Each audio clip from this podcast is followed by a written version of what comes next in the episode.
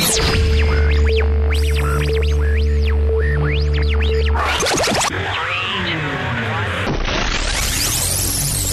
Welcome to Throughout All Ages 1530 Apologetics, where the conversation always gives you a foundation that is built on biblical principles, so you can intellectually and critically learn to weigh out decisions about life with truth, facts, contradictions, and the reality we live in, and history. Host Joe Gaona covers topics like apologetics, worldviews, contemporary culture, and the Word of God to help you articulate a defense for how you live your Christian life. See how you can get involved and support Throughout All Ages 1530 Apologetics by visiting throughoutallagesministries.com. That's throughoutallagesministries.com. Joe, where is that magnifying glass? How you doing today? This is Joe with Throughout All Ages 1530 Apologetics. And we're here to intellectually think of arguments. And where do you stand on your worldview? We need to weigh these facts with history, archaeology, science, philosophy, and the reality that we live in and see how consistent your worldview is. Now, we've been, this is the, I believe, the fourth part, or this is another part of how the Bible got canonized many questions come forth to the college student that needs an answer for how did we get the authority in the Bible canonized? Now, when we talked about this last week, we not only talked about already how they got their authority as apostles, but we also talked about the list of books. When did the list of books come to play, knowing that John the Apostle, the last apostle, died around 98 AD, so almost by the first century. But by 165, we begin to have manuscripts that we could, uh, extant manuscripts that we could actually look at and see where it lied. And we, we found out that by 185, 165, we begin to have a list and we went forth from there. So today, um, we want to talk about how these scriptures weighed out historically. And last week we talked about after the resurrection, the oral verbal account went on for about 10 years. Within the next 60 years, we have the whole New Testament written out. This is the beginning of the embarrassment of riches we have. And this was quoted by Dan Wallace. Not only does the antiquities of writings begin early after the resurrection, as we will see the testimony, the witnesses, the companions we have after the last apostle who died in 98 AD verifies the authenticity of the Bible and its historical account. I want to talk about the witnesses, the line that came after the apostles uh, were martyred for Jesus Christ that we can look at. If we look at Paul, for instance, Paul and Peter were martyred at Rome, and we find out that Linus is given in history as the bishop of Rome. Now, we know eventually about 95 AD, Clement, Clement, Clement, Clement, Clement uh, becomes the bishop of Rome. And so we have Paul, Clement of Rome, and then Justin Martyr, and then Tatian. When we look at Clement of Rome about 95, he writes a letter to the Corinth church that Paul had written to earlier. Remember, Paul written two books to the Corinthian church, and here Clement, right in the first century or second, early second century, about 110, 100, 110, 120 AD, he begins to write to the Corinth church it is one of the oldest surviving Christian writings we have outside of the New Testament. Now, when we look at people who quoted who Clement was, uh, we have uh, Irenaeus, and Irenaeus wrote against heresies. And he says, This man, which was Clement of Rome, he had seen the blessed apostles we have Origen and the historian and Eusebius claim that Clement of Rome is the same Clement Paul refers to in his letter to the Philippians, where it says in Philippians 4 3, I urge you also, true companions, help those women who labored with me in the gospel, with Clement also and the rest of my fellow workers whose names are written down in the book of life. We also have from 1 Clement 42 1.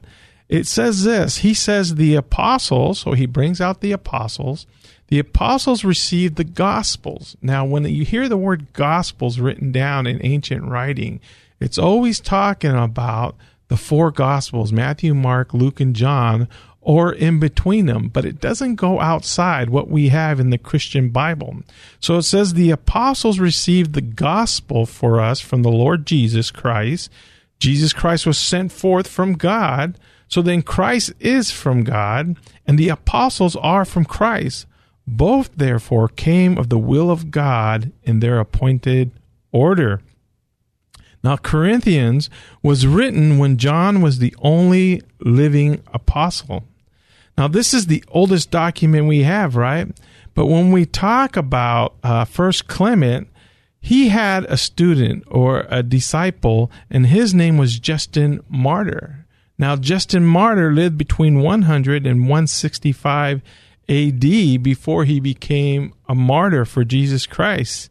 As a matter of fact, that's how he got the name Justin Martyr. Now, Justin Martyr was one of the first Christian apologist who defended the faith and a philosopher that we had. Now, and on his first apology, he defends the morality of the Christian life and provides various ethical and philosophical arguments to convince the Roman Emperor Antonius to abandon the persecution of the church. Now, also, we find that Justin Martyr he wrote this in uh, um, Apology 66 3. He says, For the apostles in the Memoirs, so when they talk about the Memoirs, those are the four gospels. So the apostles in the Memras, composed by them, which are called gospels, have thus delivered unto us what was enjoined upon them, that Jesus took bread, and we had given it, he thanked it. He, he had given thanks and then we have an Apology 67 that Justin Martyr wrote on the day called Sunday. Remember, guys, this is around 150, 140 AD. Last apostle died at 100 AD. On the day called Sunday, all who lived in the cities or in the country gathered together to one place, and the memoirs of the apostles or the writings of the prophets are read as long as time permits then, when the reader has ceased, the president verbally instructs and exhorts. Now we know after Justin Martyr, there was another disciple that came around around 175 AD, and his name was Tatian. Now, Tatian, he was a, Syrian early Christian apologist. And what he wrote is a book that we talked about last week, the Diatessaron. And as it was compiled, it had all four gospels. Now, he didn't write direct quote from quote, but what he did is he take the whole of the four gospels and tried to put them together chronologically as they would fit when you look at the four gospels as a whole. Remember that Diatessaron was not meant to be a canonical scriptures, but something that you could read and know that we had it early on as a witness account. Now, these this was one line of witness, and of course we have other lines of witnesses. We know that Origen of Alexander, he's also known as uh, uh Adamantius, was an early Christian scholar, ascetic, and a theologian. He was a prolific writer who wrote roughly 2,000 treatises in theology, excluding, including textual criticism, biblical exegesis, and hermeneutics and some of the spiritual things that we hear about. Now, he was here around 200 AD. So here we have a line of witness from Paul and from Peter, but I do want to talk about the witness of John Apostle because this is huge when we talk about John Apostle being the last apostle.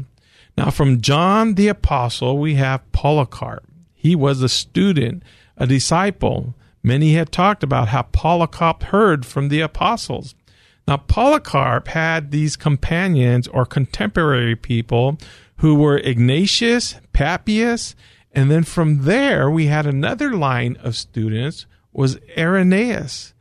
And guys, what makes sense about this is that very early on when we begin to see much writings being performed on papyrus that the people around, the cities around, everyone around, and even in the churches, and even those who came against them, because there were many that came against them very early on in the history of Christianity, many heretics, many people who professed a different Christian faith, they came at him, but they could hear about all these writings going on and how they defended the Christian faith. So when we talk about uh, the witness of John Apostle, we know by the second and third century we had many bishops, elders, apologists within Christendom. Let's talk about the Apostle John, who was a first hand witness of Jesus and the risen Lord. The Apostle John, who was bishop of Smyrna in 90 AD, we know John had a student, a disciple named Polycarp around, around 110 AD. Eventually, Polycarp became bishop of Smyrna. And some of his contemporaries of the first century we know were Ignatius, Papias, and another person who knew these guys was a man named Irenaeus. Now, Irenaeus became the second bishop of Lyon, which is in France, and he lived from 130 AD to 202 AD. And as we come now to the second part, I want to now look at some of the quotes and the writings these, uh, these guys gave. I hope you stay around for the second half. This is Joe with Throughout All Ages 1530. Apologetics. We'll be right back. Don't go away because there is much more to come with Throughout All Ages 1530 Apologetics on K Praise. Throughout All Ages Ministry 1530 Apologetics goes into the public high school to build up the student's character to intellectually think about their worldview and weigh it with truth. Studies show 75 to 85 percent of all college students who grew up in a Christian home are walking away from their faith. For more information about 1530 Apologetics, go to throughoutallages.com. Join Creation Fellowship Santee's Apologetics Speaker Series Thursdays at 6:30 p.m. via Zoom. 1 Peter verse 3 chapter 15 says, "To always be ready to give a reason for the hope that we have." Creation Fellowship Santee's brand name apologetic speakers will do just that. Equip you with the knowledge and tactics to explain your Christian faith. Get equipped Thursday nights at 6:30. Learn more on Facebook and YouTube at Creation Fellowship Santee or email creationfellowshipsantee at gmail.com. Welcome back to Throughout All Ages 1530 Apologetics. And now, here's your host, Joe Gaona on K Praise. Second part. We're talking about how the Bible got canonized. And we can see that history begins very early on with the Christian documents, the Christian faith, and the witnesses' accounts. As we talk about this line of John and Polycarp and Ignatius, I want to give you some of their quotes. Now, Polycarp, writing, we he, this is one of his writings. He says we have him quoting from the Gospel of Matthew. And remember, Jesus spoke, he quotes a lot what Jesus said in Matthew. And this is one of the quotes he did. He did Matthew 10 16. In all circumstances, be wise as a serpent and perpetually harmless as a dove. We see that he makes a quote in Matthew 10 16. And guys, I'm just taking a few quotes. There's many quotes, but I'm just taking a few of them right now. So he quotes Matthew 10 16 and he talks about Jesus actually saying those words that we have to be, we always hear this saying, we have to be wise as a serpent and harmless as a dove. Well, Polycarp also wrote Matthew 26 14. The spirit indeed is willing, but the flesh is weak.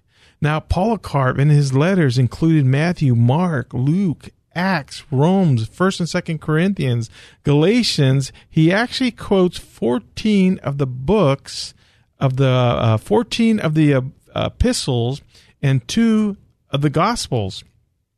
And um, if we look at his contemporary, Ignatius, Ignatius tells us in Matthew 12 33, no one who professes faith falls into sin, nor does one who has leaned to love hate.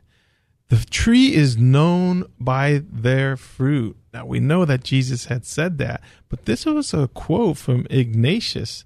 Now, Ignatius, he also writes a quote from Matthew 19. If they fail to believe in Christ's blood, they too are doomed. Let him accept it who can. So let him that hears hear. And uh, we know he had co- he had quotes from two of the Gospels and six of the epistles that were written down. When we talk about Irenaeus, the Gospels in which Christ is enthroned are like these, but Mark takes his beginnings from the prophetic spirit who comes on men from on high, saying, The beginning of the gospel of Jesus Christ, as it is written in Isaiah the prophet. So he takes Mark 1 1 and he quotes it almost by verbatim. And then he goes on to say, um, the Isaiah the prophet showing a wing image of the gospel. Therefore, he made his message compendious and summary, for such is the prophetic character. And what he said, he made it concise, compendious, concise, and short. And that's exactly what we have when we look at the Gospels. Mark is the shortest gospel that we have. And so when we look at Irenaeus, he also uh, wrote this. He says, if it, it is not possible that the Gospels can be either more or fewer than the number they are. For since there are four zones of the world, right, uh, north, north, south, east, and west, because there are four zones, uh, there are no fewer than the number they are for Gospels. For since there are four zones of the world in which we live, and four principal winds against heresy, Book 3, Chapter 11. So there he even puts it this uh, idiom together that says that just like the four winds, just like the four corners of the earth, so we have four gospels that were written. Now Irenaeus, he got 13 epistles of Paul and uh, he, he, he, he actually quoted 12 of them. So uh, Paul had 13 epistles. He quoted from 12 of them.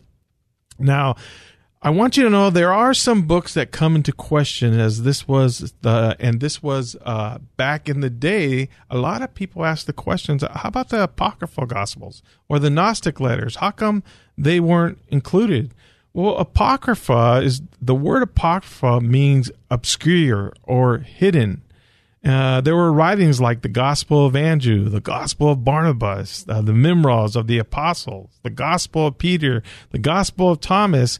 So what these guys did is they put some of these apostles' names on these letters, so they would even be more. Uh, people would be more tuned in to want to read them because they had the apostles' names. But each and one, each and every one of these apocryphal gospels were written after the first century.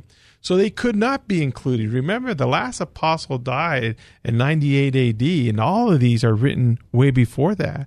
If we look at the Gnostic letters, 59 writings all date from the second, third, and fourth century. They were found buried in a jar near the Egyptian town called Nag Hammam, uh, Hammadi in 1945. Now they have a le- library for this where they have 13 leather bound papyrus codex which codex just means they're books buried in a sealed jar and found by Muhammad al Saman. We know these cannot be considered as canon scripture because, again, they are dated second, third, and fourth century. Now, the same thing uh, when we think about the Jewish Apocrypha that was between 200 BC and 400 AD. Of course, we have a set of 14 or 15 small books that were at one time almost accepted as part of the Jewish Bible, but did not become canonized by them nor by the Christian faith. However, they are still religiously used and historically from the Jewish uh, works of literature and they have their role in Judaism. And of course, we can see history in them. But I want to talk about the riches of these documents of manuscripts. When we compare Greco Roman literature or antiquities with the writings of the historical account of the Bible, there's nothing that can be compared. It's almost silly that a person, a skeptic person, will deny all of history because they don't want to face up to the fact that the Bible is one of the greatest accounts and accurate accounts of history. They'd rather just say, no, I don't believe any history. With the historians of the ancient writings from the first century, let's compare, all right? So, some of the historians of the first century of antiquities, we have Pliny the Younger. He wrote documents between 61 and 113 AD. Now, by 850 AD, that's 750 years later, we found seven copies. And the colleges are reading this stuff all the time. You have Tacitus writing documents between 56 and 120 AD. And by a thousand years later, we found seven copies. So think about that. He wrote it. A thousand years later, we find seven copies. Suetonius, he wrote between 75 and 160 AD. And by 950 AD, 800 year span, we have eight copies. Now, Homer the Iliad written documents around 900 BC to 400 AD, and we have over 2,000 copies of those from uh, most of them found from 500 to 1200 year span after he had wrote those. So let's compare that to the Christian writings. So the earliest copy manuscripts that we see is that we have the Apostle John dies right at 90 AD. By 125, 150 AD, we found our first papyrus that came, that is called P52, and that contained John 18, 31 to 33, and on the other side of it contained verses 37 to 38. I'm not going to read that for you right now. But by the second and third century, we had partial or all the verses of 43% of the New Testament. By 350 AD, we have a complete Bibles, the Sinaiticus and Vaticanus, that are complete works of the Bible. And when we talk about the Latin scriptures, we have 10,000 manuscripts of these. And when we talk about other ancient languages like Coptic, Syriac, Georgian, Gothic, Arabic, Ethiopian, and Armenian, we have another 10,000 or so manuscripts. So we're talking about 20 to 25,000 manuscripts from other writings besides the, the Greek uh, writings that we have that are from the days of the apostle, we have 5,800 manuscripts, way superior than any others uh, when we talk about antiquities. Greek manuscripts, 5,800 manuscripts. So when we think about this uh, and we put it together, although um, when we talk about, for instance, if all the manuscripts disappeared, that through the quotations of our fathers, they say that we can have up to 95%, 95% of accuracy of the whole New Testament because of all the quotes and quotations from our fathers. They also say this that if we were to take all the writings of the classical writers, that it would stack up. This is all the classical writings. If we stacked them up, it would stack up to four feet high. But if we took all the Bible manuscripts, it would stack up to one mile high. Think about that. One mile high. Just millions and millions of sheets of paper talking about our manuscripts. And this is why it's called the embarrassment of riches.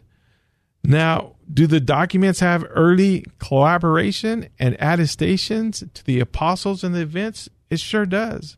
I mean, it just goes on. Our apostolic fathers, Clement, Ignatius, Polycarp, Papias, Justin Martyr, Irenaeus, Irenaeus, uh, Clement, Origen, Athanasius, and then we have Latin fathers like Tertullian, Cyprian, Ambrose, Jerome, Augustine, and the list just goes on and on and on. I think what makes our manuscripts different than many others too is we're talking about free transmission and control transmission. Control transmission means they burned everything and they just keep one copy. A free transmission means that we let all the documents stay and we keep them all. And we'll talk more about that last week, next week, should I say. Hey, thanks for being with us as we talk about the canonizing scriptures. This is Joe with 1530 Apologetics, and we'll see you next week.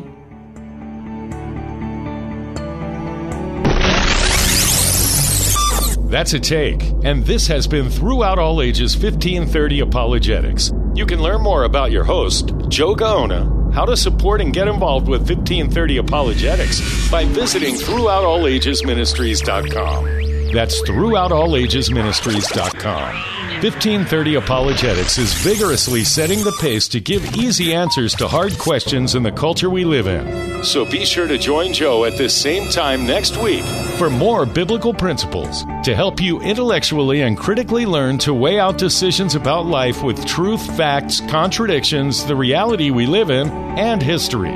This has been Throughout All Ages 1530 Apologetics on K Praise.